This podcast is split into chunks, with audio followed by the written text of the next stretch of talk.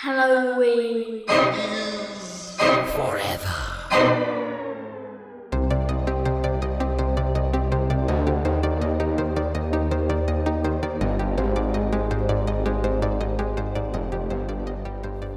All right, Steve got one for you. Ready? Think hard about this one. Okay. Because it's a real thinker. Why did the chicken go to the seance? Why did the chicken go to the seance? Whoa. God. He just wanted to reach the other side. God damn it. Bingo! I knew you had it in you, buddy. Welcome, boys and ghouls, to a motherfucking mini-sode of Halloween is Forever. I'm Brian. I'm still current champ, Steve. You're, you're stuck with me. Guys, it's becoming a problem. It's becoming a real problem in my life and and the lives of, of many uh, people out there, which we'll talk about here in a sec, how we're going to try to rectify that. Um, I think we got a good plan. I think we got a good plan of attack. We really need to get out from under this just dark cloud that's hanging over us that is Steve's three-peat. Uh, but we'll get into all that here in a damn old second, guys. Welcome to the show. We got a little uh, mini-sode loaded up for you today. Going to be a real fun one. We're going to talk about a brand new uh, Shudder original uh, that released here just uh, oh boy, I think in the last week or so, Mhm. right? Um, maybe last two weeks, something like that. Brooklyn 45, uh, which is a fun little flicky that Steve and I watched this week. We're going to talk about that. Uh, we also have some other things we got to talk about. For those of you who are new to the show, before we get into that, it's probably relevant for me to tell you how this son of a bitchin' thing works. We usually get some uh, little influx of listeners here in the summertime leading into that dang old spooky season. People starting to think about spooky ooky stuff. Uh, some of us are thinking about spooky ooky stuff all year round. Some people just start to indulge in the spooky ooky stuff during during a certain time of year. Um, I want to reiterate, fuck you. Fuck you, you bandwagon fans. coming on here during the Halloween, during the spooky season. Uh, kiss my ass. Uh, also, welcome. Thank you for thank you for tuning in. Um, here's how this some bitchin' thing goes. We pop uh some old content on interwebs every Monday, uh, but our showdown episode for the uh, each month is the first Monday of the month. We have a whole bunch of damn old topics. Some of them are sh- subgenres, some of them are other kind of weird shit, kind of like we have this month. We throw a bunch of them on this big old giant spinny wheel. We're always ready for suggestions. So, uh, moving into, uh, I don't want to say season three, but year three of the podcast, uh, kicking off year number three. We're looking for some new, uh, some new potential topics. So send them our way in the DMs. Uh, got a couple of uh, of fun ones recently that we'll add to the list when we start spinning uh, about our August showdown episode.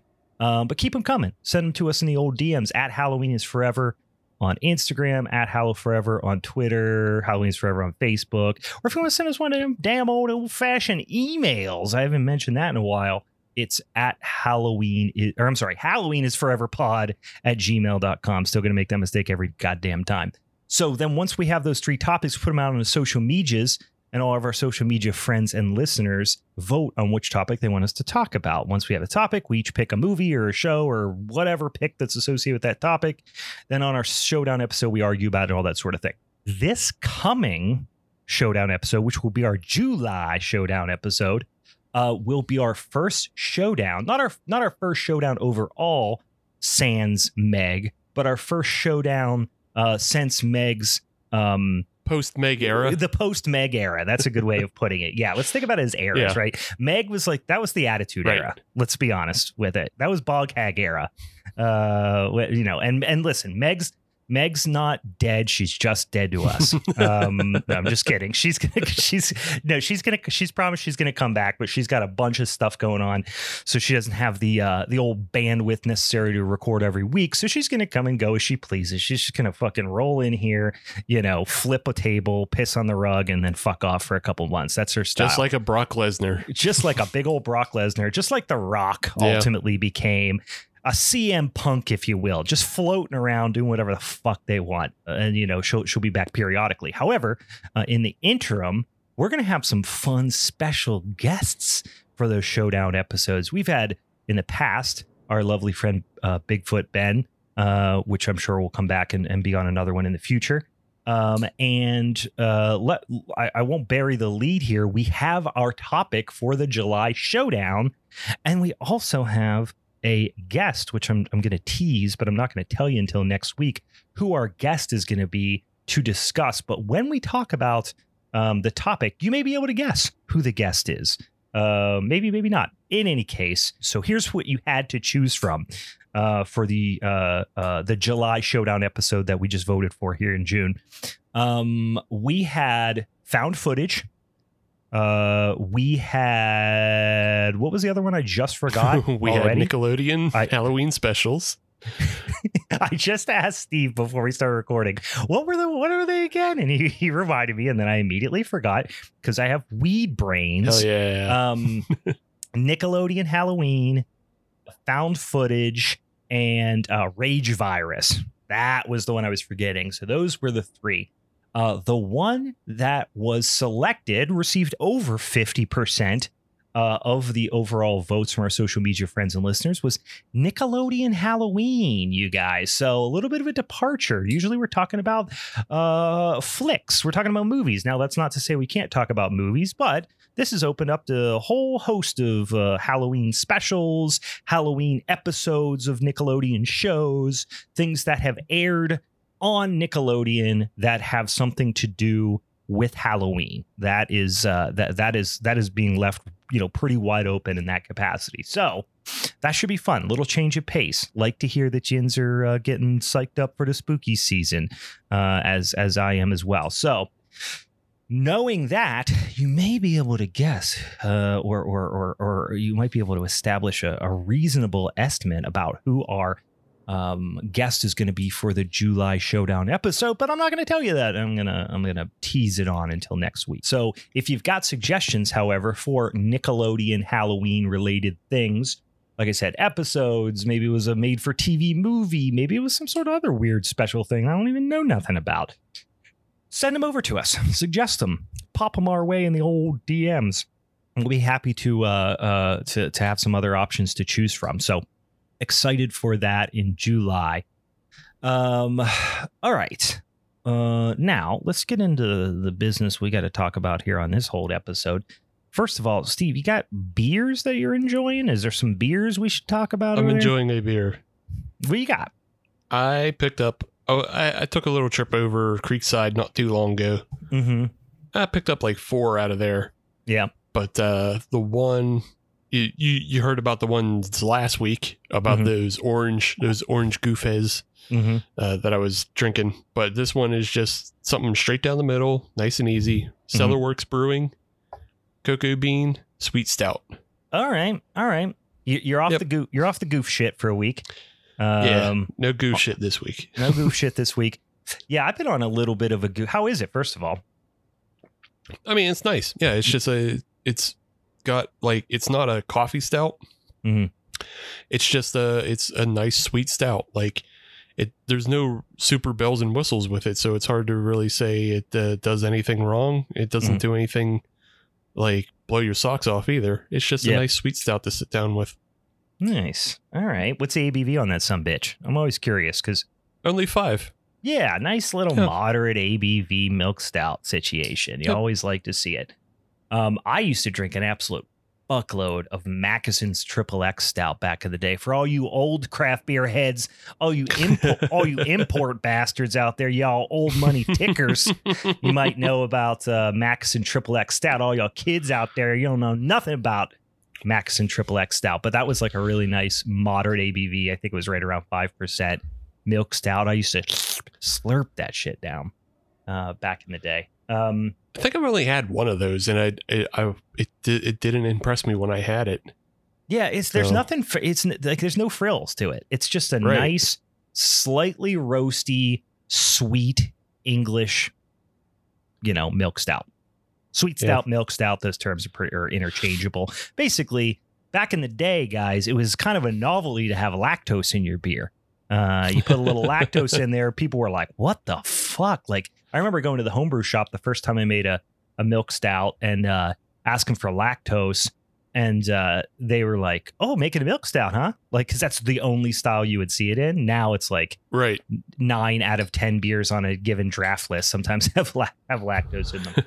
Um, Well, that's also so- because that draft list is nine out of ten IPAs. I bet I'm the IPAs and and yeah, and sweet and uh and and slushy sours and stuff like that. Which listen, guys, I like them a little bit. We're doing some actually we're doing some weird stuff with some of those types of beers here. Uh with the old Dead Arcade uh, project Steve and I are working on. Shameless uh, plug. If you don't know about Dead Arcade Beer, B I E R, go follow us on the social medias. Little project, uh, your boy, uh, me, your boys uh, are working on. Um, uh, a little side it's project for you, company the audience.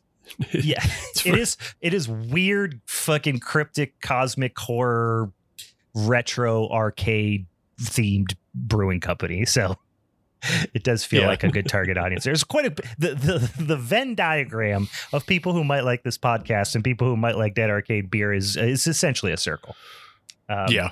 we, we we know our audience we cater to a niche audience over here We're- Uh, we're- we don't do we don't do anything different outside of this. Like it's not it's not like we're you know, uh, doing mid modern century architecture on the Yeah. outsides. yeah, yeah, we don't we don't leave here and then all and then just like really focus on like horticulture. Like it's Yeah. spooky shit um uh, outside of here as well. Um but speaking of beersies, I got a little one here, and it's a dark boy too. Look at this little handsome Oh, son wow. of a bitch. Um, not a stout, uh, but I am drinking.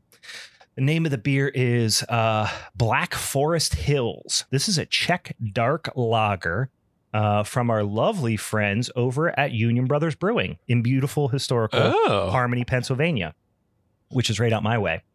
Yeah. Yeah. Those guys are cool and their beer's good and the food's good. And I have not been to their new location, which I know they're just like, it's not up and running, but they're doing some pop ups over there.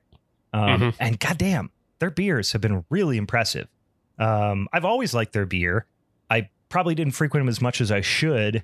And recently I started going over and snatching up some beer from them. And everything's fucking nice, real nice. Oh yeah. Um, so Now I'm- that I'm- now that's a brewery I definitely got started on their gloop glop shit mhm. before I started having like their regular stuff. But like I like their gloop glop stuff, so Yeah, and, and actually, I haven't had much of their glue glop stuff. I just went in the other direction. I remember Mhm. um, I was really on a kick there for a while. This is oh boy, this might have been even during COVID. They had an ESB that was really nice that I was drinking the shit out of, and they do a nice mix. You know, you go over there get a good old West Coast IPA, you get a Czech dark lager, you know, stuff like that. But then also, if you're in the mood for some for, for some goof shit, um, you can get goof shit too, and they do a really nice job with that. And I say goof shit, um, you know, uh, tongue in cheek, but uh, you know, literally that's the type of shit we're doing with Dead Arcade. So, Right. like that's I, I, I enjoy that stuff as well. But um, you can go real classic style. You can do straight goof troop. And, and anything in between. So yeah, check out your boys over there at, uh, at Union Brothers. They do a real nice job. This Czech Dark Lager is fucking killer. I got a six pack of it, and I think this is my last one actually.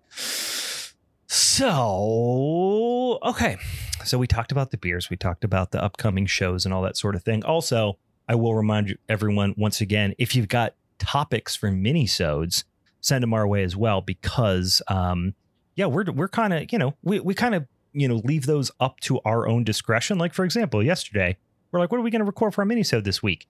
Didn't really have anything in the hopper. Steve said, What do you want to record? I said, Hey, didn't I see you watch that there Brooklyn 45? I watched it too. Let's talk about it. So it's as simple as that, guys. If you want to send some suggestions our way for minisodes, uh, we quite often take those suggestions and uh, and and do them on the dang spot. So, um, so this uh, movie I did not realize because I didn't know anything about it. Besides, it was just like being pretty prominently featured on Shudder.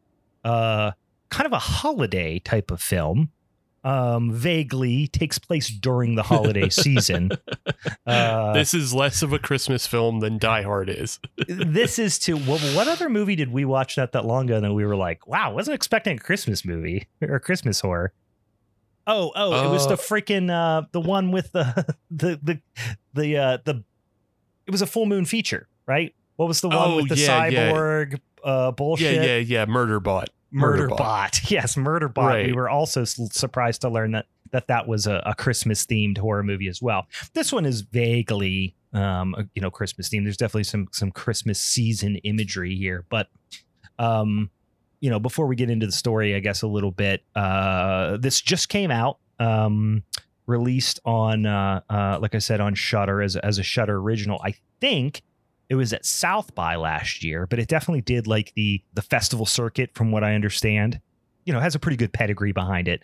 Um, it's got a a, a a director that I've been really, you know, has kind of like had some sporadic directing uh, uh, jobs, uh, but I've been what I've seen I've liked a lot, which is uh, Ted. Uh, how am I going to say his last name without fucking it up? Uh, oh, you won't, because I don't know how to say it either. So Goggin, I think it's just Goggin.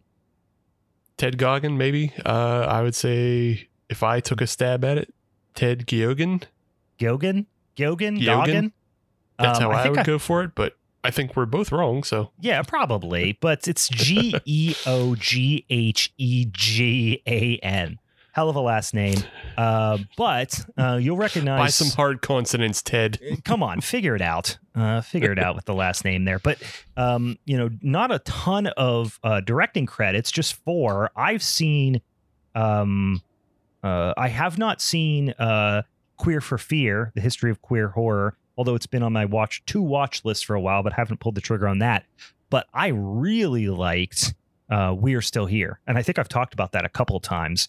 That was his, um, I think his like kind of uh, featured directorial debut, um, and, and was fucking great. Also featured Larry Fessenden, which will you know which was in this, um, and just really creepy, atmospheric uh, some great scares, great performances, and uh, and and of course had uh, the, the great Barbara Crampton in it, which I'm I'm never gonna not watch something with Barbara Crampton in it.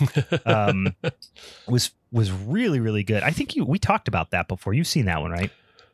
Uh, I we talked about it before, but I actually hadn't seen it all the way through until after watching Brooklyn 45. Mm. Because I like I I watched it like We Are Still Here has been on Amazon Prime forever. Yeah, it's So from I pop- 2015. it's been around for a minute. Yeah. Yeah, so I definitely had popped it on and like have fallen asleep on it. And just because, you know, I just fall asleep on movies because I'm old now. Yeah. I go Yeah, to oh, bed yeah, watching all shit. the I do it all the time. Um, yeah. So I just had I hadn't re I hadn't revisited yet it yet, but after watching Brooklyn 45 all the way through and enjoying this movie, I was mhm. like, okay, I'll, I'm gonna dedicate the time and like really dive into uh, We Are Still Here as well. And like I like it, yeah, I like that film as well.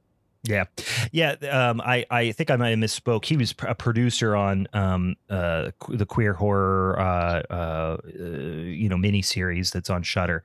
Um, his other Mhm. direct directorial besides uh we're still here he did mohawk which i did watch i'll be honest i i have a a a, a, a good like inclination about like i do recall enjoying the movie but i don't remember a lot about it it was from 2017 but I do remember watching that. I think like in the pretty early days because I think that was on Shudder as well.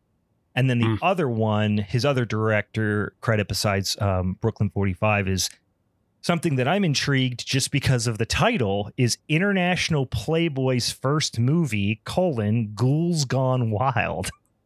um, and listen, if last week taught us anything, is if you put a ghoul slash girls pun in there, we're in for a treat. So I would check that out, but it does look like a, a video or short film type of thing, something like that. But yeah, it seems like he definitely like it may even be his student film could be. because it's from it's from 2004, meaning it's before mine. Oh yeah, I didn't even recognize. I didn't even look at that. You're right. It's yeah. That so that's that's going back almost a couple decades at this point. So that might have been a like you said. You, you might be right. There might be a student film. Um, definitely a lot more credits as a writer. Uh, writer director uh, is worth noting for for um, all of his uh, you know for his his three feature length director roles. He also wrote. He also wrote the story for Satanic Panic, um, which was you know just from a few years ago, which was a fun flick um screen pre- play for a short called night of the pumpkin don't know anything about that uh, but there was a couple other things that i think i recognize uh, maybe not maybe i'm thinking of one of the directors but uh or one of the the performers rather but uh yeah i mean we're still here and you know following up with this with brooklyn 45 feeling feeling pretty good about uh, uh about our old boy teddy Um, got some Yeah. quality stuff here. Yeah, it seems like he's he's ready to take off.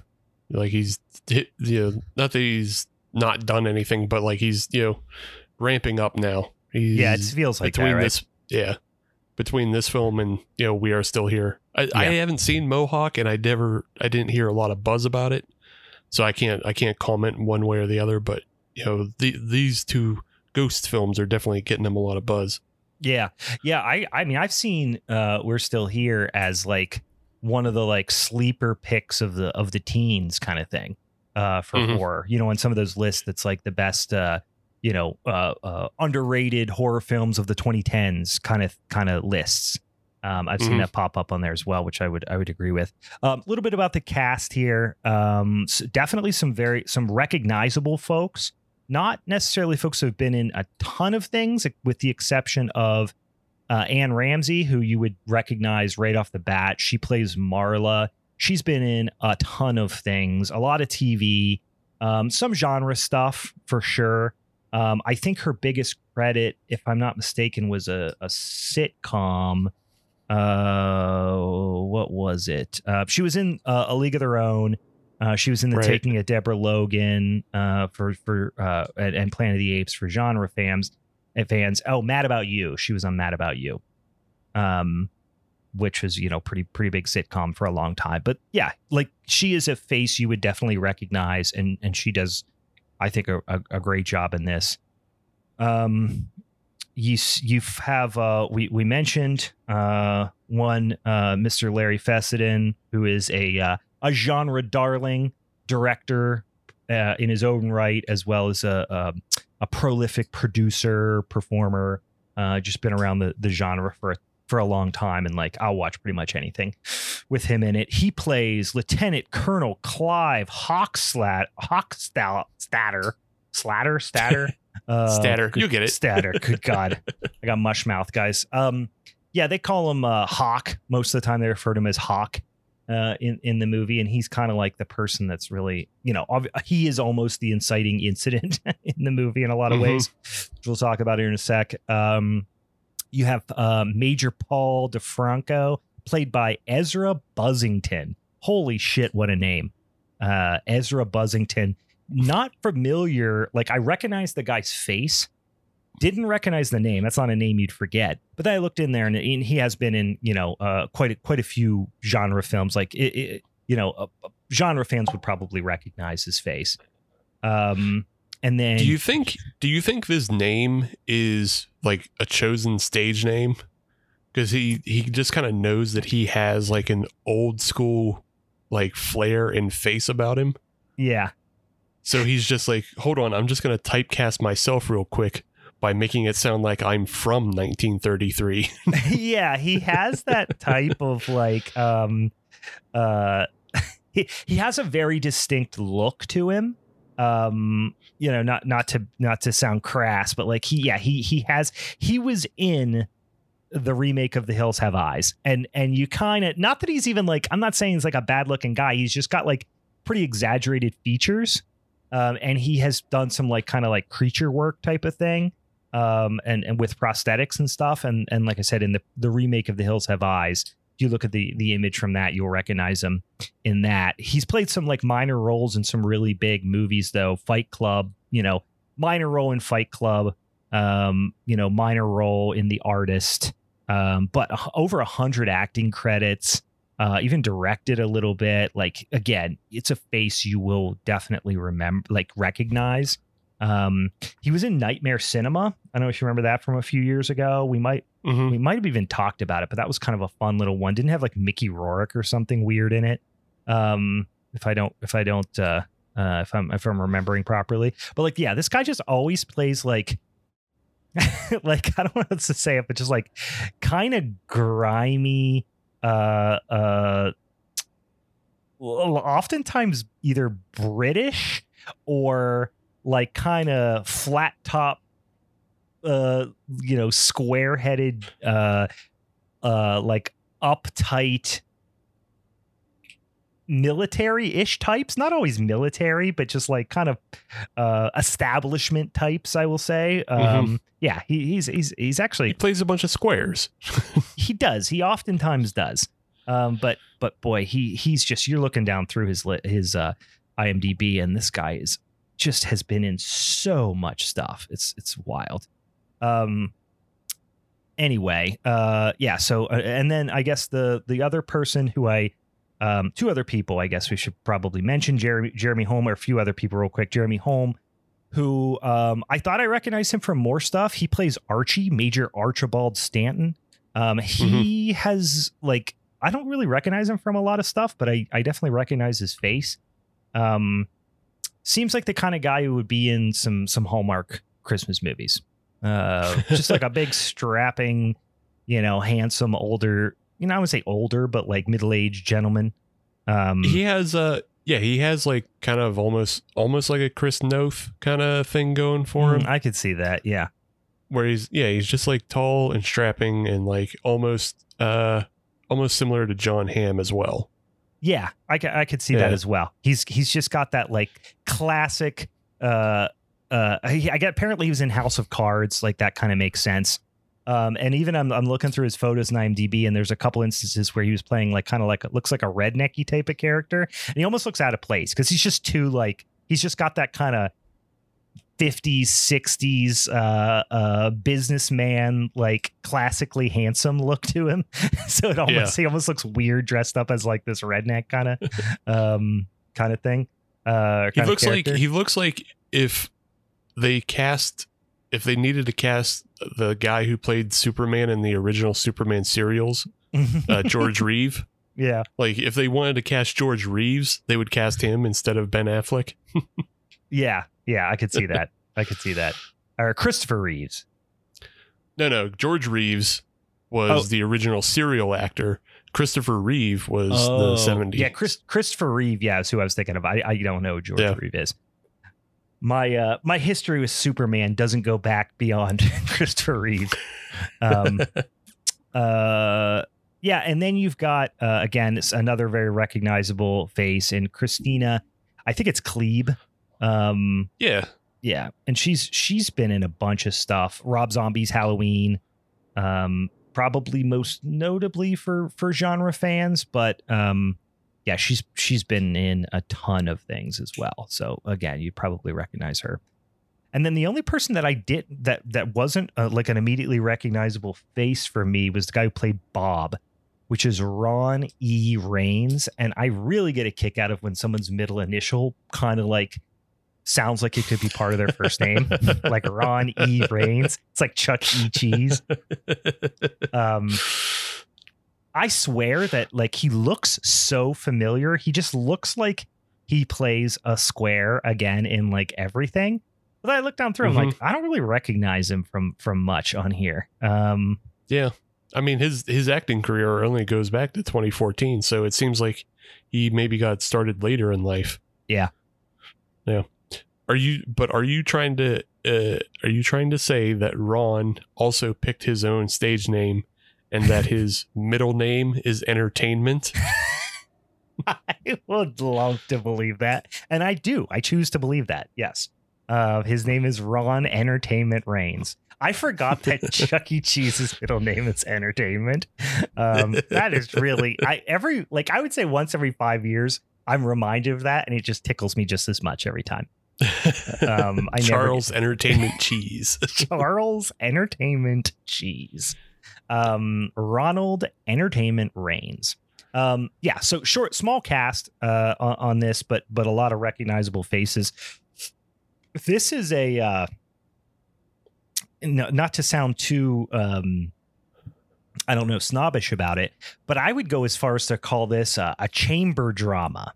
Um, I Sure. think I think that's what they call this whole this type of of uh, of film, and it and it sounds it actually feels a lot more like a like a stage play in, in a lot of ways. Um, you know, pretty much ninety five percent of it takes place in one room, um, Mhm.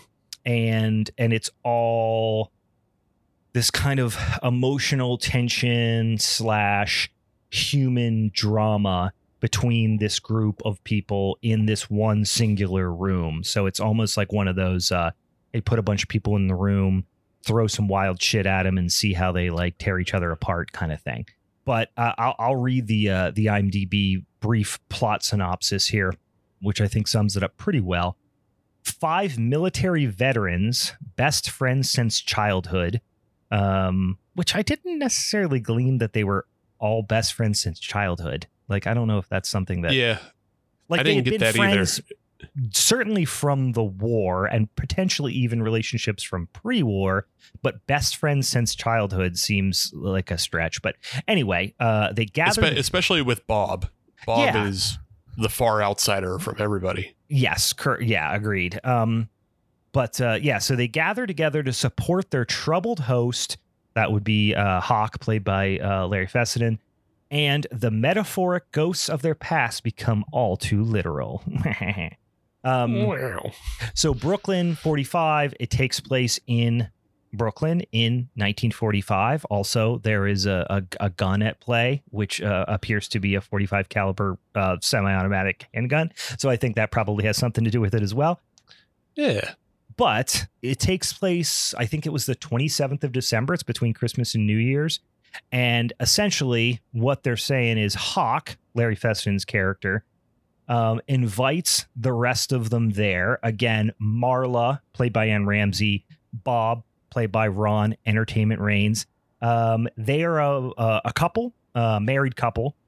Um, Anne is uh, a veteran of the military, was in the war, but she is known as um, they establish very clearly and and almost like almost overly established that she's like extremely intelligent and a, uh, uh, like a military intelligence officer type of person and specifically her specialty is that she is the US Army's best interrogator. Yeah. Marla the Merciless. Right, Marla the Merciless they call her. She's she is America's greatest uh, in, in, interrogator, right? Bob is so she is this very like strong, you know, uh, uh, uh, you know, cunning type of person, but generally speaking, like a very kind of warm character. She's obviously, you know, um, dealing with some sort of uh, um, wound or something like physical disability. She's got a cane. She walks with a limp that that presumably happened during the war. And Bob is her um, her more kind of mild mannered uh, uh, husband, uh, pencil pusher kind of character. They refer to him as. Um, they're Which which I have I have a theory about Bob, oh, but we, we we can talk about it a little bit later. But that I sounds think- like a movie from 2013, A Theory About Bob. Um, it's the sequel Yeah. starring Bill Murray. yeah. Yeah, no, okay. All right. I'm interested to hear that. Yeah, he um they they they are showing up to uh Hawk's house, Larry Fessenden's character, uh who was kind of the superior officer for you know, assumedly um a, a whole host of people. Um it's his house. He is struggling. You pretty quickly are able to glean from um from exposition and there is a lot of exposition dumping that happens in the first like 50 10 min 10 to 15 minutes of this movie it almost feels pretty heavy handed i would say in the Mhm. amount of exposition you're getting but that his wife had uh, committed suicide. You don't get all the details. At first you're like oh she's gone and then it becomes pretty clear that um, through some like i said some some some turns of phrase that are used that she committed suicide. Um, and he's in a bad place and he's drinking his face off and he's invited them all here for support or you know un- under the guise of like a holiday gathering kind of thing. Um uh jeremy Holm's character archie is the kind of all-american boy uh tough guy leatherneck you know soldier type big strapping son of a bitch. You know he's the you know point him at the enemy and he's going to go kill him. Um the pretty quickly they establish which is the the you know kind of uh i don't say twist but the idea especially in 1945 that he is a uh at least amongst his friends out of the closet uh he's out of the closet gay um Mhm. which would have been yeah quite a quite a uh, a stance to take in 1945, especially as in in the military. But uh, it is well established and understood and, and accepted, you know, amongst this group of friends. Um, of course, there is a lot of, uh, yeah, g- kind of gay bashing in a somewhat friendly way, but then also in a not friendly way towards him. And he's he seems to be pretty comfortable, uh, i i you know, with with his sexual identity, and most of the rest of them do. But you know, specifically, uh, uh Paul, uh, which we'll talk about in a second, like of uses a weird thing to like lord over him. Um, then you have Paul, who's the major. Paul is like, you know, a, a superior officer, but not ranking as high as uh, as as Hawk, and he is Hawk's best friend. He mentions ninety times that they're they're best friends. Um, yeah, yeah. So like, yeah. So like the the the breakdown goes, and I think this is how they all kind of meet each other. Is that like Hawk is the colonel, and so he was in direct command of he was in direct command of Archie and Paul. Mhm. And I think Paul like even even though Paul and Archie both address each other as major, Mhm. I think at some point Paul also was Archie's commanding officer. that was the thing that it felt like to me as well. But they had the same rank, so it was a little confusing. Yeah, and I think I think it's just because of uh, Archie's actions, Mhm. he gets promoted up to major because Ah. he he's he seems younger than it obviously Hawk and Paul. Yeah, Yeah, they so they they they come in, uh, you know, under the guise of you know, you know, and they uh, a holiday gathering. There's a lot of pleasantries. They pretty quickly jump to the to the punch, which is uh, things ain't going so good for old Colonel Hawk. He's really struggling, you know, and it has been at this point. It was Thanksgiving morning that his that his wife committed suicide. You come to learn that she slashed her wrist, and um, you start to pick up pieces of, of what was happening with her um, and really you're you come to realize you know one of two things um, and and there's two kind of simultaneous narratives going on. One is that she was struggling with uh, mental illness and the other thing is that she either had delusions that some of her neighbors were nazi spies or she knew something everyone else didn't and she wasn't struggling with mental illness and they were in fact nazi spies. She was trying to tell everyone that would listen. She was being you know written off as you know struggling with mental illness and of course in 1945 that would have been even much more stigmatized than it is now. So ultimately that drove her to commit suicide. Um so Hawk is struggling, decides, uh, you know, hey, I, I'm really, I'm hurting here. He talks about this path he went down of, uh, you know, kind of turning to, turning to Jeebus, uh, and and going to church and all this stuff, and then kind of had a, a, a, a, you know, a, a collapsing of his faith when you know a priest told him his wife was in hell because she committed suicide. He wasn't able to deal with that ultimately he has learned that uh, you know something about um, seances and, and summoning you know spirits of the dead and all that sort of thing. And he convinces with this you know prolonged sob story that everyone um, needs to uh, you know humor him and participate in a seance. It's it's one of those things where like he's like you're saying like the stigma behind mental illness back then Mhm. would have been so great that like you would rather believe because if you don't like that person is going to wind up locked away forever Yeah. so you ha- so you have to hold on longer in believing that that person isn't crazy you know to keep them like from being thrown away like yeah the stakes are so high to to call to to call that card you know what i mean that you'll Mhm. you'll try to believe almost anything and keep that as an absolute last resort the the interesting thing about this is they they start to perform this seance and almost immediately shit starts happening like this you know there is this kind of i think the movie moves fast at this point because they want to get to the action um, and and, Right. the, and the spookies, um, but in doing so, they definitely uh, uh, uh, really dump a lot of exposition in a short amount of time, which I think is to the end of hey, let's get on with the spookies, um, Right. and and ramp the tension up pretty quick, um, which they do successfully but during the séance early on you start to hear some some some some noises some weird old noises something rattling around you know in the room somewhere and then you're like oh this could be just you know could be anything right could be could be uh you know some sort of you know it just sounds like a rattling noise you know in in a closet right um which ultimately um becomes the case but then a dang old ghost arm fucking comes up out of Yeah. the table. Like it really goes into the de- like full on supernatural very quickly. Yeah, I, th- I I think the progression of this seance scene is so great, especially because the way the closet plays into it. Yeah. and then you know the way Hawk's just like ignore the closet, but focus on the seance. Yeah, And yeah. So you, you know, know- he knows something that everybody else doesn't.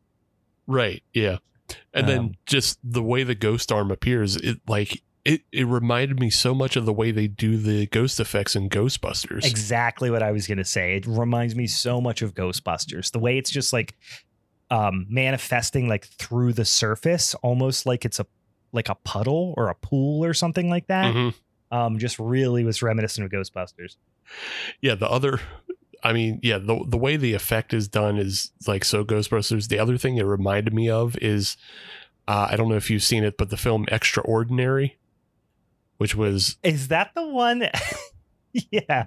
Is that the one where there's like the the guy with the afro is the ghost and is that what it are we- uh no. Okay, we're thinking about something else then. Okay. No. I don't think I've seen Extraordinary. Extraordinary is the one with Will Forte. Oh, oh, oh, oh, oh, oh. it's a it's a I think it's it's either Irish or British. I forget. I did not see it, but I do remember the previews, and I remember that being one of the movies. You know, one of the. It's a. It's a. That's a TV show, isn't it? Though. No, no, no. No? it was a movie. Oh, No. okay. I was thinking it was a TV show. I just remember the Will Forte and like seeing the previews and going like that looks fun, and then I never watched it. Yeah. Yeah, it is. Uh, it's a great movie. But like one of the things in that movie is the ghost manifest as like basically the just this big giant ball of snot, yeah. exactly as the way Hawk coughs it up. So Mhm. it's like I was like, did Ted just rip that off from Extraordinary? Because yeah, he, he just co- coughs up ghost slime. he just barfs up a big ghost loogie on the on the on the desk or on the table rather. Um, Yeah. So and, and that there is some speculation about and and there is some like the plot is is a little spotty, I would say, in this movie to the point where like they they intentionally don't explain some things, so they leave you in the dark on some stuff intentionally so that you feel a little bit of confusion along with the characters, which I like. But ultimately, there are some like I don't know if I would even say plot holes, but just some stuff that are like, okay, well, what, why did that happen if this was the case? You know what I mean? Um, which which I guess Yeah. we'll get to, but you know, Hawk coughs up some dang old ghost snot, and he's talking a lot about you know, hey, we can't. You know, it's it's almost a, a trope in you know supernatural seance type movies where it's like or, or when you know satanic rituals or, or or or supernatural you know rituals are happening where it's like you can't you got to properly close the gate or else you leave it open and then all kind of bad stuff can happen. Like that's a you know a, a pretty established trope. Um but you never really i guess that is just a little bit the inciting incident where like the the circle of the seance is broken. So now the ghosts the spirits whatever they are can kind of pop out uh, and and manifest themselves in a lot of different ways. Um so when they kind of break the the the circle of the seance if you will and the ghost arm you know kind of goes back in then all of a sudden hawk is like wow okay that just proved there is an afterlife and uh you know that means that uh, there is heaven and hell and or or whatever and now i can go see uh, my uh, you know my wife whose name is susan who they all know and and and have like affection for but Yeah. Are all kind of torn on whether or not she was it's it seems to be generally accepted that she was mentally ill but but not by everybody Right. It yeah, it's one of those things that like not everybody is saying it out loud. yeah Uh I did like though how like in this seance after like the arm comes out and like they hear the voices and everything, everybody at the table accepts that like ghosts are real and the people who knew her, which would have been Marla and Paul, Mhm. they both recognize it as Susie. So it's it's nice that you don't have a character that is like full of disbelief of the supernatural hmm after it happens right in front of them. yeah because that usually you do get that Yeah, in this type of So- story right. And and so they reserve like the the disbelief for the next thing that comes up, which is a German lady falls out of the closet, which was banging. yeah, yeah, yeah. Which you don't see that coming. It's like, okay, whoa, No, all right, we got some supernatural things going. All right, sick. And then all of a sudden, it does become this like a little bit of a whodunit type of mystery because um, uh, uh, Kristina Klebe's character, uh, Hildegard Baumann, uh, they call Hildy, um, who is this German immigrant, um, speaks with a with a you know a strong you know German accent and um, you know, they they came up with the most German name they could.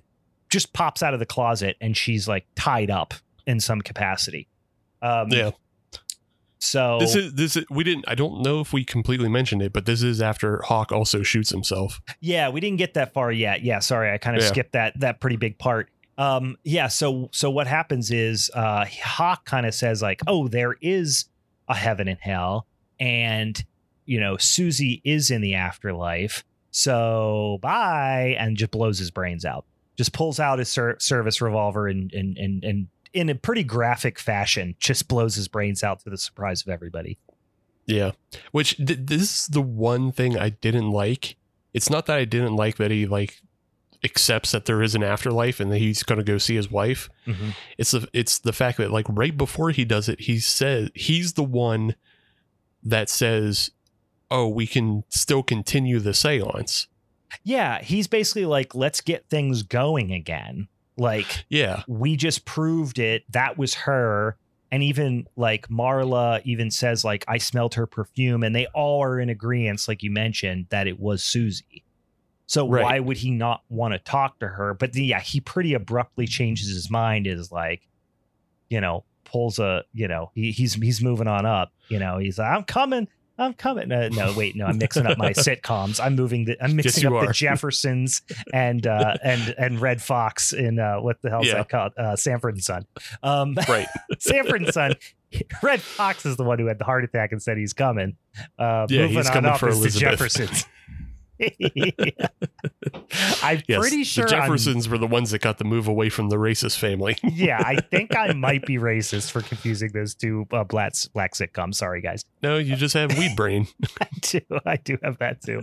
Um, anyway, just, just the fact that you're able to remember both of them is, you know, that's a good sign. That's a good sign. I've got some functioning brain cells. But yes, I, I immediately thought of uh, uh, even when I was watching, I immediately thought of I'm coming, Elizabeth. I'm coming.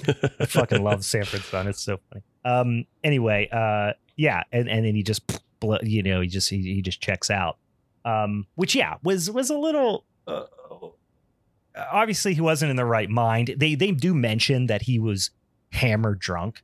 Like oh yeah, like Paul has talks about like they all get there. It's it's well into the evening. You assume it's, you know, I don't know. It's it's dark out. It's into the evening, and Paul mentions, uh, uh, you know, they they established that Paul's been there since two p.m.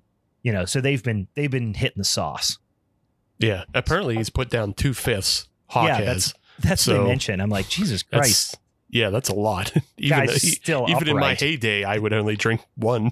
yeah, that's that's that's an intense amount of booze. But uh, yeah, Yeah. listen, them them World War II era drinking that was a whole different ball game. I think. Fair enough. Um, anyway, uh, yeah. So so he checks the fuck out. Everyone's like, Jesus Christ, what happened? What's happening? Why did that happen? Uh, everyone's reeling still. And then, yeah, Hildy falls out of the closet tied up, and then she pops up, um, and uh, obviously with this this thick accent, and she says who she is, and Paul's like, "You're dang old kraut," and he just keeps calling her a kraut, which, like, I guess that is, um, was was definitely like a derogatory term for for Germans during during the during the time, like you know, during and and post uh, World War II, but I don't know. I just felt like they leaned into that slang term really, really hard. Um, Yeah, I mean, I, I don't know another one though. You know, what I I'm know. saying? what do you Like, guess? I mean, besides just Nazi, like you know, they're accusing Right. her of being a Nazi.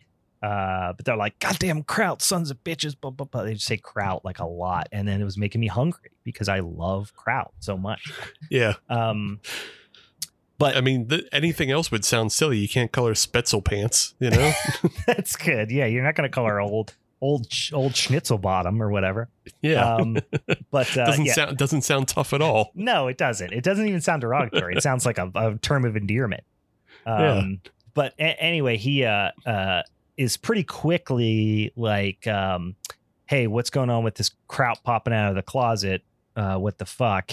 And Paul goes from zero to sixty because they establish pretty quickly, and and Hildy explains that um, these fucking crazy people, meaning Hawk and and Susie, thought that her and her family were were Nazi spies and had been, you know, essentially harassing them, making their life miserable. And ultimately, that day, I assume it happened earlier that day, Hawk kidnapped her and and tied her up and put her in the closet. And she's Mhm. like, "What the fuck? Why am I here?" You know, well, she doesn't know. sh they are like, "Why are you here?" And she explains what happened that he he you know abducted her basically and believes that she's responsible for um for Susie's suicide and um yeah and that she is in fact a Nazi spy. Paul is very quick to want to believe Hawk because again, as he mentions for the 40th time, they're best friends and he's one of the smartest most upstanding people in ever and uh and and obviously he trusts his judgment and he believes that she is in fact a spy. Everyone else is like you're fucking nuts. Paul pretty quickly grabs the gun that hawk shot himself with and and starts kind of holding everyone up and basically saying like uh we're gonna ki-, you know he is he is saying he's gonna kill uh hildy because she is in fact he believes she her to be a nazi spy Yeah, um, which is which is a real good like chain of command psychology on the Mhm. part of like uh you know, the the character interaction between Paul and Hawk is Mhm. that like Paul would think just because Hawk was a higher rank than him, he would you know he would automatically just fall in line of like oh yeah he's got to be smarter and better and everything else than me mm-hmm. because we still believe in meritocracy at this point Yeah. so you know of course of course my superior is better than me in every way this can't I be should that believe- flawed that logic can't be flawed yeah Right. Yeah. Yeah. His wife can't be insane because he knows better than I know. And so I have to listen to everything he has said. right and and and and archie uh is is definitely has been programmed by the military to also believe that but uh you know uh his his better judgment is peeking out above that and saying like well maybe not right? Um we we should also mention that archie um, they do make mention of the fact that Archie is about to go in front of some sort of grand jury or something uh, or maybe, it's a military tribunal. I don't know. He's about to go in front of, you know, he's about to go to court in some capacity to defend himself because he has been accused of war crimes. You don't know what those war crimes are, but everyone is basically saying, uh, with the exception of Bob, who's the outlier, basically says, fuck that guy. He's a war criminal. And even Marla's like, no, he didn't do it. And you don't know what it is. But so you have that foreshadowing happening as well. Yeah. And just a, just a, like a fun kind of like costuming note. If you look at everybody, uh, and just kind of where their mentality is, Hawk and Paul are the only ones still in military dress. Mm-hmm. Like Hawk is wearing his fatigues and Paul is in full, you know, done up. It's got Like, his like service His jacket officer on. uniform and everything. yeah. Yeah. And then everybody else is like uh everybody else is dressed pretty normally and Mm-hmm. their mentality is more shifted towards the war is over. Whereas these other two guys, the war isn't over for them. Right. Exactly. And and you know, there's a, there's a ton of social commentary here on on obviously the the you know the traumas of of war, um, PTSD, all that sort of thing, but also xenophobia and uh, and paranoia and mental illness and and and and these like other types of social stigmas, um, uh, certainly exacerbated by the fact that it's 1945 but yeah, so I guess I'll jump ahead a little bit here because there's a lot of back and forth. There's a lot of posturing. There's a lot of power dynamic things between like uh, Archie, Paul, um, them you know belittling Bob because Bob is not you know the the the you know the the the the real man that they believe themselves to be, um, and then Marla who you know you pretty much has established the entire time that everyone very much respects her intellect and everyone is kind of pushing their agendas forward but ultimately you get the feeling that she is going to supersede most everything that's happening if she feels the need to kind of um, but she's kind of Yeah. playing the diplomat a little bit um, in the whole like you know scope of the chamber drama, if you will. And then Hildegard uh, is basically just sitting there, just pleading her case. This is crazy. Let me go. But she's she is being very um, tactful and almost sly in a way where you're not, as the viewer, convinced that she's not a spy. you know? Yeah, and, and it's interesting, and like they have her like uh, because she's German, they can get away with her like misspeaking. Like she doesn't have the the full American lexicon that she would Mhm. know. Some words would trigger a different connotation than another, Right. so they can get away with that. Um, a, another interesting note though that plays into like her innocence Mhm. is her last name is Baumann, which is a very kind of his, it's it's a German uh, surname, but it's also a historically Jewish surname. Mm. Okay. Yeah. so yeah. she's she's unlikely to be a Nazi spy with a Jewish uh, surname, and also the translation of the name is translates directly to neighbor or citizen. Okay. Yeah. Yeah. Bo- uh, that makes sense. So, yeah. yeah. It just just a couple thing, just a couple like little clues dusted in there Yeah. to make you think about you know who this person is. Yeah, yeah, no, that's that's good. I, I didn't pick up on that. Um, yeah, so they they get these they get these kind of yeah. Again, it's this classic kind of the things you would expect in this type of like tight little you know almost clue like you know chamber drama thing, and Mhm. then another bit of a twist happens where uh your boy Hawk, uh Larry Fessenden's character, um, who done shot his brains out, is now starting to talk. and Yeah, he decides I'm not dead. LOL. yeah, LOL, JK, BRB, I'm back. And then does a little like a lot of a like a grunting and basically saying like kill her, kill her, like ordering uh Paul to shoot Hildy. And everyone's like, no, no, no, don't do it. And what the fuck is that corpse talking for? And you know, and, and all this. So it's creating a lot more um confusion and, and hysteria amongst the ranks. Um, and then you know at some point uh we should mention that paul has the key to the door um they try to basically several of them try to fuck off soon after uh uh you know um hawk shoots himself and they realize the doors to the to the parlor that they're in um are locked and paul before i think right before or around the time that Hildy busts out of the closet, um, he finds the key on Hawk, and then also, like I said, procures his his uh, gun. Um, and uh, at some point, they basically say, uh, uh, Paul's like, I'm not letting you guys out of here. We need to hash this out. We need to figure out if she's a Nazi spy. And they're all like, You're crazy. Let us out. Uh, Bob is especially kind of hysterical about wanting to get out of this room. Um, ultimately, the way that Marla, and I'm jumping ahead a little bit, kind of chooses to satisfy Paul and Archie for that matter, who's kind of like on the fence a little bit. Um, because, yeah. you know, because he is really you establish, you know, and you come to learn really the, the, the gritty details of Archie really was was Clive's, you know, uh, for lack of a better term, hired gun. You know, he was the guy in battle that, you know, his superior officer pointed him in a direction and said kill, and he did it.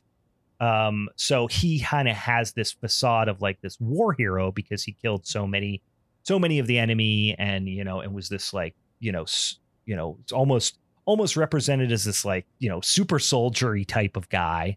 Um, and then you start to you know the story of of Paul and and even more so Hawk starts to unravel when um, everyone kind of admits that Hawk was full of shit. Yeah, and, and it, it's also it also comes about because Paul is the one who drops the bomb that Archie like was the one who blew up the school. Yes. He, yeah, he ultimately does. Yeah, I, I, didn't like I didn't love the way Paul dropped that either because it just comes really I don't know, it, it felt like forced or ham fisted in a way. Mm-hmm. Because it's it starts with just like an argument between uh, Archie and Paul, and like Archie is, is it's, it's it's over Archie's homosexuality. Yeah, and you know they're arguing back and forth about that, and then Archie's like, you know, hey Paul, you know, rein it in. You know, we're on the same side.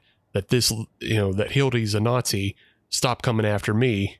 Yeah. You know, or you know, you're gonna find out what's up. Yeah. And then Paul's like, yeah, okay, yeah, thanks for reminding me we're on the same side, baby butcher. And it, right. it just, just, just the way like there wasn't any other kind of like nickname that he Paul had been calling Archie. Like if he had been calling if he had been calling him Butch the entire time. Yeah, it, it was a little heavy handed. Yeah, but if he was like calling him Butch the entire time, you could have you you could have gotten it that like Butch was a, a, a nickname that was based on his homosexuality, mm-hmm. Not a nickname as in butcher. Right. Yeah, that would have been probably a more tactful way of of uh, like slowly letting that out. But yeah, it comes yeah. abruptly. Yeah, it's just so abrupt, and I think it's just again just to move. You know, a lot of this stuff happens really abrupt to move things along, but I think it could. I, I think some of these details could have been uh, let out uh, uh, on a drip rather than a full faucet. Mm-hmm. So, but yeah, yeah, yeah, that's a good point.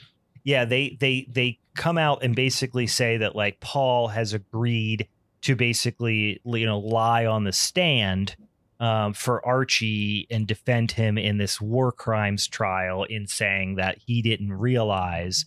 But then Archie, after, you know, Paul really provokes him, he explains what happened, which was they were in very a dire situation where they were getting picked off by enemy snipers and Hawk basically again pointed Archie in the direction and said, "Hey, you know this was some this was established that it was a school and it was actually a, like a children's shelter um, that that happened to be um, you know a bird's nest for these snipers that were picking them off.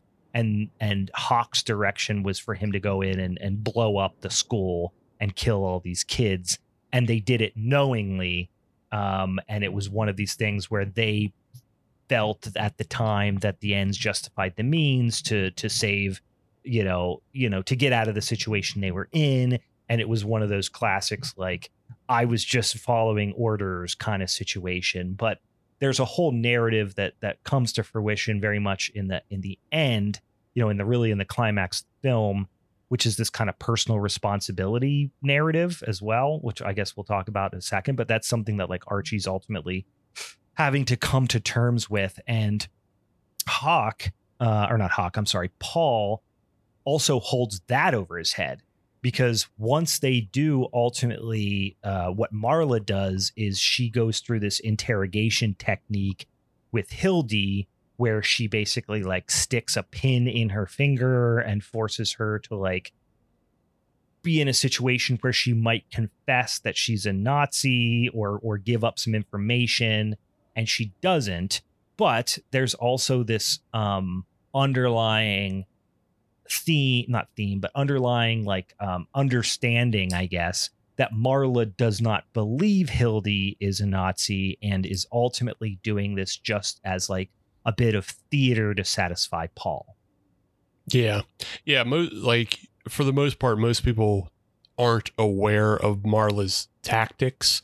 yeah And so, like, she can kind of get away with doing the bare minimum, but Mhm. she still does like a, a, a fair amount of like torturous, you know, work to Hildy's hand. Yeah. But, but yeah, she kind of communicates that she's on her side you know Right. and that she's just doing this to to to basically save her life and and but but she already believes her basically yeah. Yeah. She, yeah, she kind of coaches her and she's like, look, don't, you know, don't make this worse than it has to be. I believe you, but like, just stick with me for this minute and, you know, I'll get you through it, but it's to suck. This is Mhm. going to suck, but it'll, you know, save your life ultimately. So once they establish that she is she's not a nazi you know paul's not satisfied and ultimately holds the whole uh, uh, story and his willingness to um, vouch for archie during this you know what is i guess we should probably specify too is like a high profile thing. Like they hear about it on the radio. Um, Mhm. you know that that archie is this war uh, a hero that is going on trial for war crime. So it's like it's a high profile thing that's in the media. Um, yeah. Ultimately, um, you know, th- this thing kind of goes on for a while. They eventually do unlock the door, or the door kind of sucks in the key, and then they ultimately um, come to this like kind of fever pitch where uh, Hawk's corpse which has been grunting and saying things to them and demanding that they kill Hildy, starts smashing its face against the table like repeatedly in a um uh and I just watched Jacob's Ladder last night which is Mhm. yeah I wouldn't compare these two movies but it did remind me of some of the scenes in, you know in the kind of uh climactic scene in that movie where they're in the like you know I guess it's hell or what I don't know but when they're the in inmates of the asy- you know hypothetical asylum are like smashing their heads off the wall and shit i couldn't help but think about that. But it's a really cool because at this point like there's some supernatural stuff there's some gory stuff. Like i said you're seeing a big hole in the back of his head and they even kind of examine it and there's a, there's blood of blood and that sort of thing. But overall it's been more of a psychological drama than a horror. Yeah, it, it's yeah, it's not until I would say it's after the torture scene, uh, the Susie's ghost reappears. Yes. Is that now? Does the ghost reappear before the face smashing or after? I Yeah, can't yeah. remember. Oh Okay. yeah, yeah, yeah. It's it's yeah, it's after the interrogation scene because Mm-hmm. then they decide to re they they recommit to finishing the séance, Right. Yes. Yes. Yes. You're right. and then the power goes out, and the ghost shows up, and the ghost essentially undoes everything they learned in the interrogation because the ghost accuses Hildy of killing her. Right. Of literally sneaking into her house and, and cutting her wrists and making it look like a suicide. Right. Which, yeah, which Paul was already not believing the interrogation, but this affirms for mm-hmm. him that, you know, oh, okay, here's Susie, the wife of the person I respect the most. Yeah. You know, so I'm going to take the ghost over what, you know, the, the play interrogation I just saw. Right. Right. And then, uh, but but again, he's still the only one that's really convinced at this point. Um, they're all pretty freaked out um, because the ghost and it and mind you, it's a dang old ghost. Uh, but she's she's pretty even for a ghost. She's like she seems pretty unstable. Like you know what I mean? Like Yeah. she's Yeah. kind of ranting and raving a little bit. Um, uh, the goat the ghost of Susie and is is a con- uh, uh, uh, uh, uh, you know, accusing her of, of killing her and you did this and all this stuff. But there's still like an underlying, there's an underlying theme of like, uh, you, you still don't believe the ghost. you yeah, know what I mean? I mean, yeah. Because it, because why would you believe the ghost? It, I mean, it's kind of the beauty of the film is like you can really pick anybody's side that you want to. Yeah. uh, you know, and it because you learn more about how untrustworthy Hawk is with the way, you know, he told tall tales and was really just the guy who was too cowardly to do any of the killing himself that he sent everybody to do it for him. right. You know, uh, yeah. So you, yeah, you just learn more and more about every character, and so you you're willing to go kind of on the ride of back and forth of like, is Hildy really, you know, an uh, a spy or not? Yeah. And and the interest the most interesting thing is when you think about somebody, you know, passing on to the afterlife, I guess there is some assumption that they will receive some sort of clarity. And for somebody Right. who was, you know, and, and not to be derogatory, but you know, kind of a raving lunatic during life and then to remain a raving lunatic in death is like kind of an unnerving thing, you know what I mean? Yeah. Um, and, and it's one of those things that like oh maybe like you don't get that reward of clarity because like also she looks like a sea hag She does. She's disheveled. so like it's not like she got you know a, a paradise like afterlife Right. you know she she's not in like the form that everybody reminds her or remembers her as hmm uh she's in like this bloated drenched sea hag corpse Yeah. that is you know you know ranting and raving and like they even cut to you know they show essentially what are photos of Susie you know Mhm. in better days a lot of the time so Yeah. you would think if like she achieved a happy afterlife she would look like that and she would you know hover over the table and say hello all my friends welcome i'm doing cool bye yeah. Oh, by the way, that that that German that Kraut did murder me, so maybe you figure that out. Bye. No, yeah, it's like she it's really r- did do that No, it's ranting her. and raving and and frankly like approaching it in a very unreliable way still. Um like she she dead and she's still cray cray. You know what I mean? yeah so obviously you're like you're not you're not really believing her at this point and and um but anyway um you know soon thereafter when they're still kind of debating on on what you know what to do and and arguing and and and all that stuff uh uh hawk again there's a really cool um all not by any means perfect but just really well placed practical effect with Hawk smashing the corpse, you know, sitting up and then repeatedly smashing with a lot of violent force its face off the table until its face starts to just like distort into this like clay like flat you know it's just smashing its face flat against the table it's borderline comical Yeah, but it's funny you say clay because, like, now that I think about it, it really does look like Clayface from the Batman cartoon. It does. It does with like the no chin at all, just completely flat, and then his head almost does become a little bit like like a mountain. Like Yeah, I mean, and then like the teeth, just the teeth are all like all over the place and yeah, sticking looked like out. a graveyard, which is very Clayface as well. Um, but yeah, and and they're just like goo, you know, just watching him smash his face off off the table. And then you know, and, and I don't think I'm mixing up the the sequence of this uh, the sequence too much, but there's kind of a, for lack of a better term, a coming to Jesus moment for for Archie, where he's basically, uh, I guess, coming to terms with what he did, and ultimately, I think what they're trying to portray is that he is finally taking personal responsibility for what he did. Um, Mhm.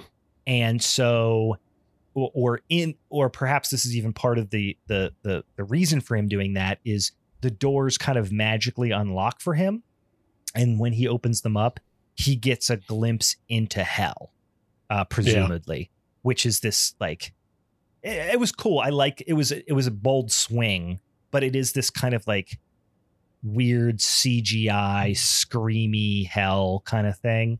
Um, which I know it would have been a big ask, but boy, how cool would it have been if that was just like practical and it was basically like he opens the door and it looks, you know, like the when Bill Murray looks under the ghost of Christmas futures, you know, Yeah, yeah. gown. it's like, ah, you know, that would have been even cooler. But um, you know, you get this, and I don't even remember necessarily what was happening. There was like, I think there was a head. There was like, I don't know. I, like I think a lot of it is actually practical in a lot of ways. It's just uh what's happening is like it's definitely he is being shown the hell of going back to the uh oh, that's the, right. the school. so there's a bunch of burnt, um, you know, limbs popping up, and you know, a face or two, and assumedly it is yeah his victims that he blew up in in the school bombing, you know, situation.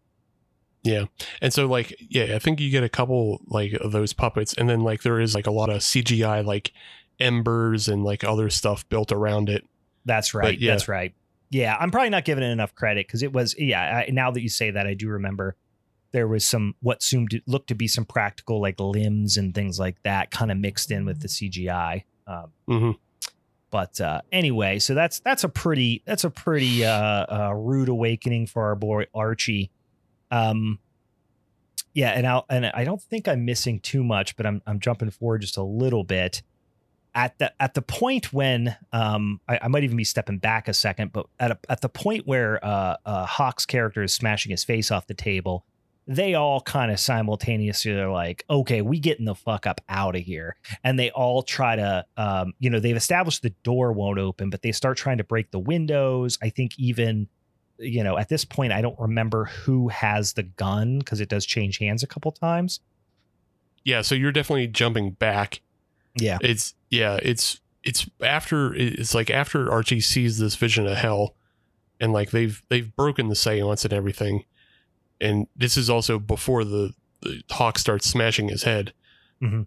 paul starts just he decides he's just gonna choke uh hildy to death Yes. I forgot he's just gonna that. Yep. strangle her he's just gonna Yep. strangle her straight up I knew there was an incident that I was forgetting. Yeah.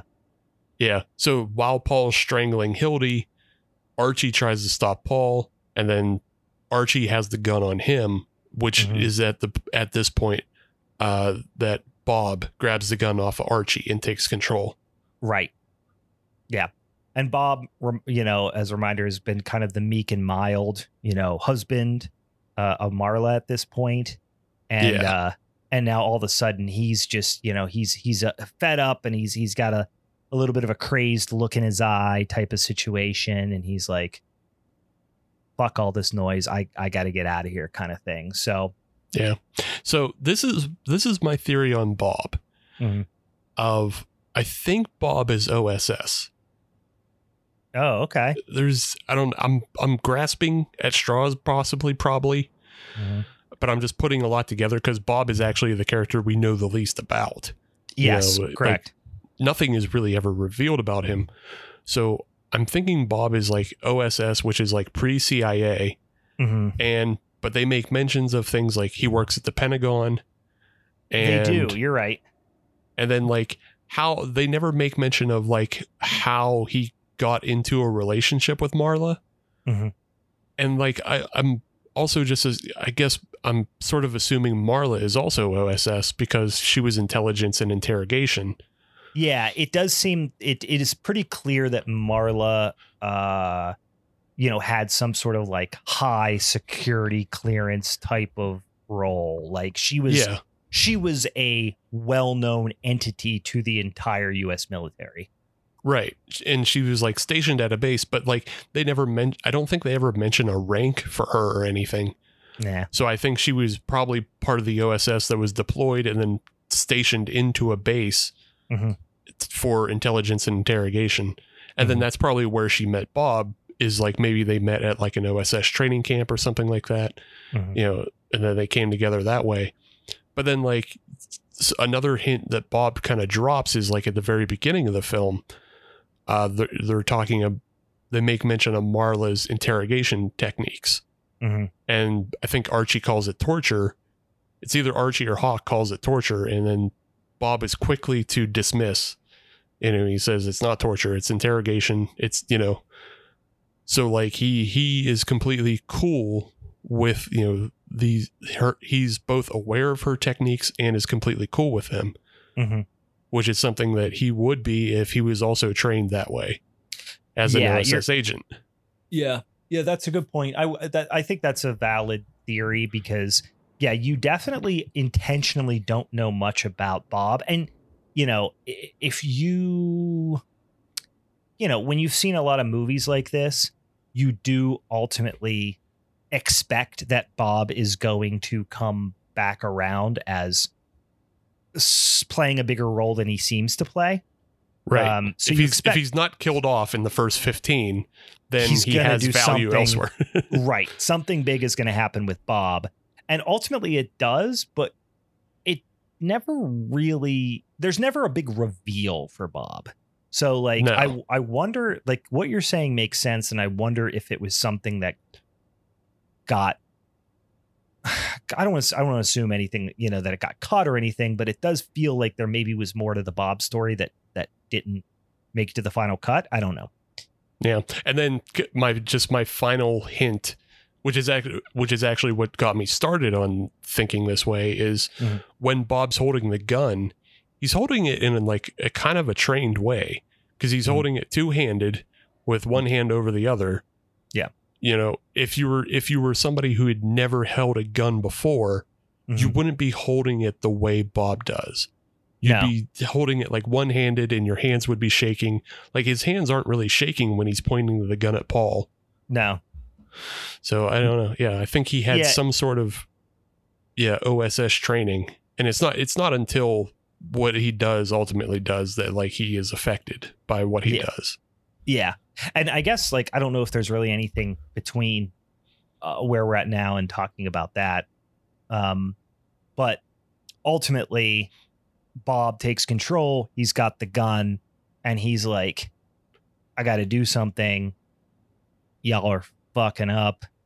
And Paul tries to, you know, i- i- play play, you know, gamble, but in a in a, you know, hey, listen, I'm a big dog Bob. He doesn't take him seriously at all. I'm just going to go and take the gun away from Bob.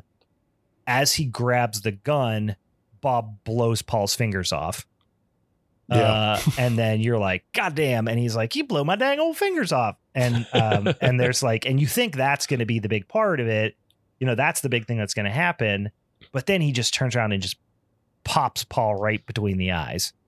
Yeah. well, I Um, mean Paul Paul's pissed and he comes at him again and says, I'm gonna kill you. He says Yes, I'm gonna kill you. So He he You know, does say hey- that. yeah, so that's it's a it's a bit of a stand and stand to defend situation there with Yeah. Bob. So he's like, "Oh, you're gonna you're gonna kill me, okay?" And he shoots him. You're like, "All right." So that was potentially in self defense, but yeah, it's a shocking moment because Bob has been so mild mannered up in this till this point, and then everyone's like. Oh, great. That guy's dead. Like, not everyone, but like Hildy, especially, is like, thank you. Good thing that guy's dead. And then to everyone's surprise, uh, Bob turns and shoots Hildy in the head as well. yeah. Yeah. And you're like, oh, goddamn, is Bob going berserker mode here? Right. Or what? But then you realize that, and Bob says right off the bat that, you know, he makes a comment that's something like, I had to do it. And that tells you that that was a calculated move on Bob's part. It wasn't just weird Bob berserker Bob mode.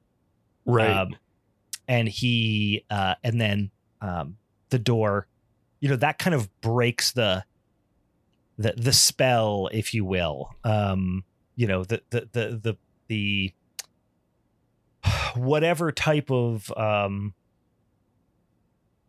I don't know I don't know a better word besides like a spell that that they were they were involved in that maybe the séance opened up assumedly the séance opened up um and basically he he ultimately gave in and did the will of of Hawk and Susie assuming that Susie in the afterlife had basically locked them in this room until Hildy was killed. Right. Um, and the way I took it, and maybe I'm off, maybe I'm off on this, but this is the way I took it. And and I but there's still some some holes for me. Is this was obviously a, a plan that Hawk had, right? He would not have offed himself and left Hildy in the closet if he didn't think uh if, if he didn't like s- basically set up the dominoes and and flick the first one, you know. So I took this as Bob, or not Bob. I'm sorry. Uh, uh, Hawk obviously believed his wife that Hildy was in fact a Nazi spy, and ultimately Hildy was responsible for his wife's death. Um, he decided if I can verify that Hildy is in the afterlife and there is a heaven or an afterlife of some capacity, that I can get there to reunite with her, then I want to do that. However, if I kill Hildy, I'm going to hell, or I'm not going to necessarily go to the place where Susie is. Nah, And- no, I don't think it's No. that. Well, then No, why didn't he just kill Hildy himself? Why did he lock her in the closet? Well, because they said it earlier that like he's never been the killer. He's Like- just scared to do it. Yeah, he's he's a fucking pussy. He can't stand I blood. gotcha. That's what that's why Paul was there earlier than everybody else. Oh, know, yeah, Paul- yeah, yeah, yeah, yeah. That makes more sense. Yep. It may or may not have been Hawk's plan to fucking kill himself. Okay. Um Yeah. But like it was always the plan for Paul to kill Hildy. So yes. yeah. Yep. So, that yeah, I makes don't- more sense. yeah, I don't think uh, yeah, I don't think he would have thought about it that way of like if I kill Hildy, I can't go to wherever my wife is because I mean, it's very Catholic for that, you know, the one thing you can't do is kill yourself. Because Right. you go that's automatic that's automatic hell. Yeah. That's double Yeah. hell sometimes. yeah, double hell. No, you're right. That makes a lot more sense. Yeah, I didn't I didn't think that through very well. So yeah, he he is he is too squeamish to do what he thinks needs done, so he's going to do the thing he always did in war, which is, you know, point one of his uh, you know, human weapons towards her. Um, but then he ultimately he decided he was gonna he was gonna off himself in that moment and and reunite with her in some capacity. Um, Right. So okay, I guess the assumption still is that Susie had some sort of control over the situation, or they gave her power by opening up the gates with the seance for her to basically put them in some scenario where they can't leave until Hildy dies. Right. And I mean, even Hawk says it at the beginning before the seance is like, you know, you guys can't leave this room until it's Mhm. done. Yeah. And I think again, even though he, even though I think everybody else in that scene is thinking he means the seance, I think he's probably you know referencing killing Hildy. So Yeah. Yeah. So ultimately, um, you know, everyone is, you know, the finger is kind of being pointed at um at Archie and and uh you know, I guess to a lesser extent at Paul, but the whole idea is like Archie, you you took you know, you didn't take responsibility for what you did. You're saying, "Hey, I was just following orders," which is of course um, a I guess a turn of phrase that is oftentimes associated with the Nazis, you know, right, um, uh, you know, and and obviously you know concentration camps and all that sort of thing. Is that we were just following orders, kind of thing. You know, that was that was like the defense for a lot of you know German you know Nazi soldiers during World War II, and you know I guess the the the the narrative was turning the mirror back around on Archie um, and saying, yeah, well, you did the same thing, fuckwad. You know, you killed a bunch of kids because you thought, you know, your superior officer told you to do it. And then ultimately, that judgment that is being placed on Archie, which he ultimately um, takes responsibility for, um, eventually gets turned back around on Bob as well. So, you know, basically immediately upon killing Hildy, things go back to normal. They're able to exit the room and then they're just like, let's gather our coats and peace out. like kind of in a, a little bit of a like you would think you'd walk out of that like you know Ash from the Evil Dead. You know, you're like battered and bruised and you know, cr- you know, a pretty intense thing just happened, and they're just like, let's get our coats. Wow, what a wacky evening. Let's grab a cab. You know what I mean? thing. Yeah. As they walk out, and uh, and uh, and then they all have their little. So it almost felt dreamlike when they when they Yeah. walked out, except for only you know uh uh because because it is the three of them walking out that walked in together. Right. So, So- yeah, and and there's another interesting technical note about this. Is I don't know if you noticed, uh, but did you notice the aspect ratio changing? No, didn't. Yeah. So the film starts. I mean, it starts in black and white. Yeah. and it starts in. Uh, it starts in a four three aspect ratio, which would have been Mhm. more common for the time back then. Yeah. Uh, and then it expands to a to a wide once they're inside the parlor. Yeah, I guess I did. I guess I did kind of subconsciously recognize that because it, it Yeah. also went color. Yeah, yeah. It's like you might have not have noticed, but your brain did. yeah, right, right. but the expanding and contracting of the aspect ratio involves the three characters we're talking about. It also involves in the hallway, there is a poster that is a remembrance of Pearl Harbor. And that Ah. Like that kind of serves as an anchor to both open and close the aspect ratio. But like the aspect ratio is always 4 3 when they're outside. Mm. So it's in that, like you're saying, it's kind of like a return back to a narrow vision, a narrow mindedness. Uh, you know, they're back in the real world of 1945 Mhm. where there's no ghosts and, you know, nobody knows kind of like what's going on inside of you. Mm-hmm. Nobody knows, you know, your crimes. Yeah, what you've done, right? Yeah. Mhm.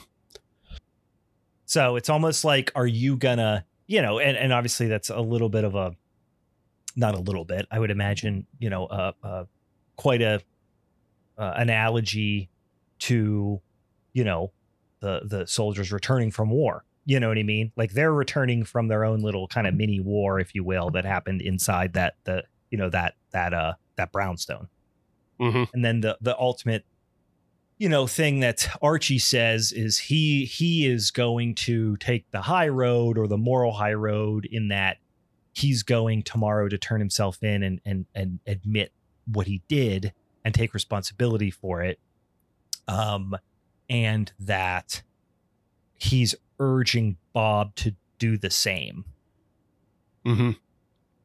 So yeah, the the judginess, if you will, which is I don't know, certainly justified judginess of Bob as they walked in, saying, "Fuck that guy, he's a war criminal." Um, you know, they come out and he's faced what he did or is prepared to face what he did, and now Bob's got to have that same internal conversation Yeah. with himself. Yeah, and it's and th- again they're mirroring each other in that way of archie did what he did thinking it would end the war and bob does what he does thinking it also ends like this kind of like side war or the infection of the war Mm-hmm. because you know the, you think about it like Susie infected Hawk with her paranoia. Like Hawk Right. couldn't let go of the war and he couldn't let go of his wife and you know her beliefs. So he was infected by it and then Paul was infected by Hawk. So like by killing Paul, Bob you know kind of nips that in the bud, but then Yeah. by also killing Hildy, nobody else is also going to suspect her. Right. So like it, it's not going to be a thing for anybody. It just it all ends right here, and then because it, it Marla makes mention numerous times of like, you know, fuck the war. Why can't we just end the war? You know, the Yeah. war's over. Let it go. yeah Yeah. Yeah. and then it's like this ultimately this this idea that there are the ends justifying the means rationale is not Mhm. with is not without you know personal penance kind of thing i guess Right. so he's so so now bob's got to got to shoulder that burden in the same way that that archie came to the realization that he has to, um, you know, shoulder that burden, and he can't can't he can't plead ignorance uh, or can't plead duty, I guess. Um, you know, for for the things that he's done, but yeah, and that's it. And uh, yeah, there's obviously as they kind of uh, get back into the car, the way that they got out of the car, meaning Bob and Hill and uh, and and Marla was very lovey dovey, and he's this you know gentleman. Oh, I'm letting you out of the car, yo, and she's kind of like charmed by his like quaintness. Um, on the way out, she's like, you know, fuck yourself. I, you know, and and she's having very obviously um, uh, conflicted thoughts or or decidedly negative thoughts ultimately about what Bob did. Um, so it's like this realist versus idealist type of thing, I guess. I don't know. Yeah. Um, anyway, and that is uh that's that's it. That's Brooklyn 45. Um any uh yeah, any additional comments? How'd you feel about it overall? Yeah, overall, I, th- I think it's uh, like a really fun kind of like you're saying, because it's a chamber drama, mm-hmm. it's a little different than what I think most people are expecting and used to. And because the supernatural elements don't play a whole lot into it mm-hmm. until kind of the very end. Like it start like you it starts it off, you know, the the ghost kicks everything off. Mm-hmm. But it's really more Hildy falling out of the closet that yeah you know initiates more of the dominoes falling. So yeah, it's uh, I I think it's still like it's still firmly like a horror movie mm-hmm. because they're they're trapped under supernatural pretenses like they can't leave the room, mm-hmm. they can't break the windows. Know, so like they're just kind of all forced and forced to deal with all their character, you know, flaws and what you learn about them. But it it definitely plays out more like a play like a stage mm-hmm. play than you know, a classic horror movie. Yeah. It's weird because I was looking just out of curiosity at some of the like reviews, even on like Letterboxd and, and even on Shudder and stuff like that. And it was a really weird, you know, grading curve, if you will, for how mm-hmm. people felt about this movie. Like, I would say overwhelmingly it was positive. Um, but it but very little super positive. I thought it was going to be very polarizing. Like some people are really going to dig this, um, uh-huh. and it's going to be their flavor, and then some people are going to super hate it because it does feel like a play, and it and it's and it's not. It doesn't lean super heavily into the horror aspect and some traditional horror themes, but overall, it just felt like the vast majority of people were like, "Yeah, that was good." Yeah. you know, just like everyone felt like it was a, you know, it was a, you know, a, a, a, three out of five, a three and a half out of five. You know what I mean? It was just yeah. like everyone gave it a B plus. that, know? I'm, I think that's what I would do too. I would give it a B plus. Like, yeah, there's, I mean, you have a, some outliers, right? There's people that yeah. are like, this is fucking boring, and there's not even any boobs. you know, there. I think I saw Danzig reviewed it, and he said there wasn't enough boobs. But like, I you know, showed the ghost twice, and I ain't seen nobody's boobs. It ain't that good. there wasn't any boobs, and the boobs that there wasn't wasn't even bloody um, but yeah, it was it was like uh, you know you see a couple of those, um, but overall, just yeah, it was like people's consensus seemed to be like pretty standard, which is like that was good. It wasn't yeah. great, but it was good. Yeah, um, I I mean, yeah, a couple you know just like a couple heavy handed moments, you know, to that were just there to move the you know, story along. Mm-hmm. Uh, you know, aside from that, yeah, like yeah, uh, there's a lot of interesting character drama to that, and they do some fun camera movement to tell you like, oh, here's a supernatural thing that's going to happen. Like mm-hmm. anytime you see the camera start to cant to one side or the other, you're like, oh, ghost stuff's happening. yeah, yeah, yeah. That's a good subconscious ones. Yeah, that's that's not something I would necessarily pick up on, but yes, that is actually like kind of a weird trope that I guess I've never really consciously thought about. Is that mm-hmm. kind of like slight slideways scrolling? You're like, oh, buddy, what's going to happen? You know, it's almost like yeah. the, the, the, the, eerie music cropping up in the background, but but from a, uh, a cinematography cinematography perspective. Yeah, there's a there's a there's one that's like really really obvious to look for Mhm. is uh when Paul goes to put the key in the door and the door swallows the key. Mhm. The the camera angle is canting to a side, but they're intercutting with a two shot with him and Archie, and Paul's like centered directly in the frame, so it's like a real flat frame, Yeah. intercut intercut with like this twisting, you know, oh, oh spooky. Oh yeah, yeah, yeah, yeah. I know what you're talking about now because it's like from the perspective of almost like if it was somebody looking through a peephole from the other Right. side of the door. right. Yeah, yeah, that's cool. That's interesting. Um, the more I learn about cinematography, the the the more ignorant I feel about movies in general. it's like it's just such a such a thing that I just don't.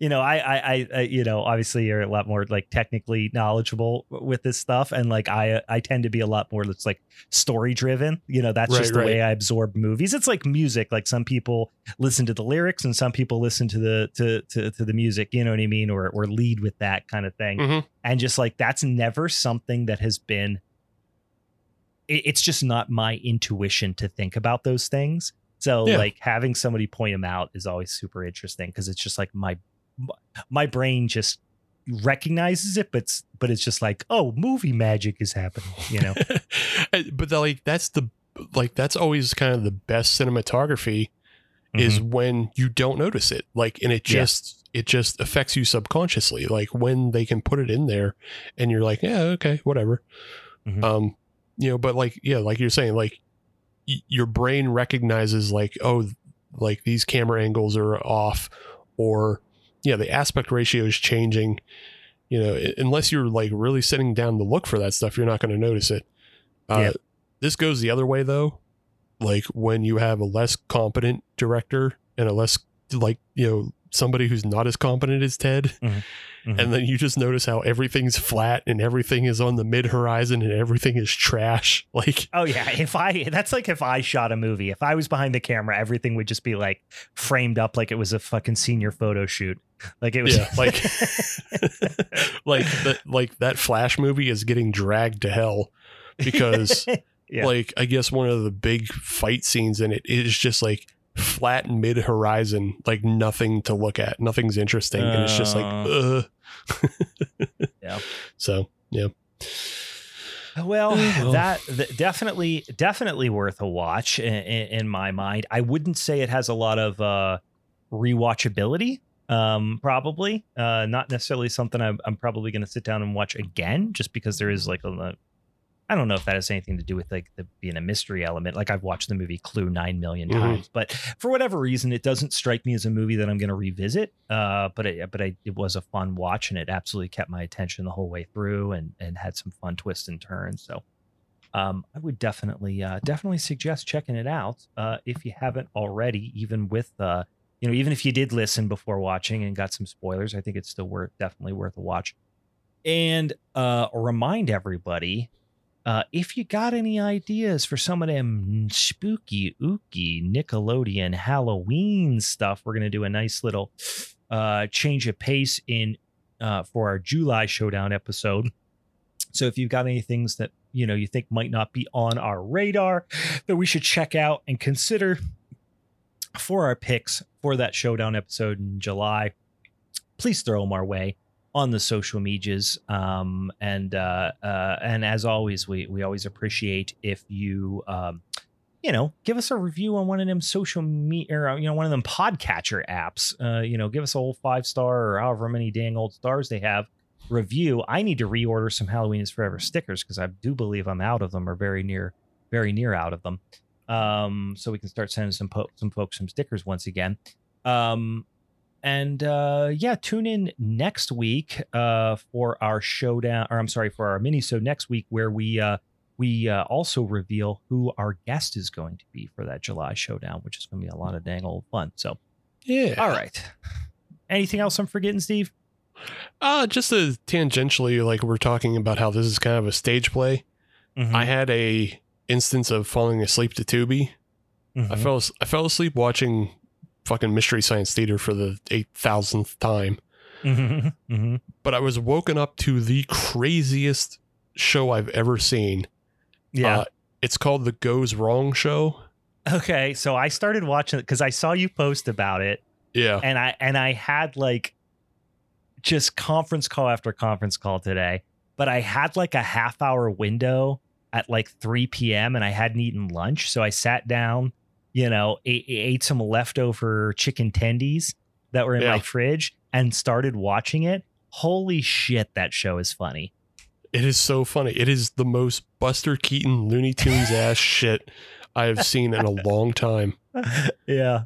It is so great. And I, I Yeah. like I know we're not supposed to, you know, be in love with Tubi anymore, but you know, like go check it out on Tubi. Yeah, I think it's free on uh, YouTube too if you if you want to check it out on there. But yeah, it looks like it's on a, quite a few streaming platforms. But I watched probably you know yeah two thirds of the first episode, and I was cracking the hell up. And I actually jumped on the call. You know, I jumped on my my last conference call of the day, and I and I even like suggested it to a couple of my coworkers that I know would Yeah. love it. I'm like, you got to check this out. It's fucking again. Twenty minutes in, I was like, I was howling. It's amazing. You, you'll Yeah. like episodes three and four are so fucking crazy. You'll like, I yeah, yeah, I was 20 minutes in. I was already in love with it. So I'm I'm definitely gonna check that out. I uh what did I fall asleep last night watching on to? Uh uh it was a it was a Tarantino. Oh, uh Inglourious Basterds. I don't know why Oh, I threw that on. I was watching that. I fucking love that movie. Uh, I fell asleep watching that last night. So yeah, Tubi Tubi is my my sound machine, you know, quite often. So Mhm. um but uh yeah, all right, boys and ghouls. Uh, that's all we got for this here mini. So tune in next week. Like I said, we got some fun announcements, and I don't even know what the hell we're gonna talk about yet, but it's probably gonna be spooky and it's gonna be fun. So come check uh, check us out on that next mini. So send us some suggestions for the showdown episode, and for the Halloween is forever crew. I'm Brian. And I'm champ, triple champ, big old triple Damn. champ with the stouts in his Guys, hands. give me some good Nickelodeon shit. I'm gonna do Pete and Pete. I don't know if it's enough to win, but I gotta get rid of this motherfucker. We gotta finish this. triple champ.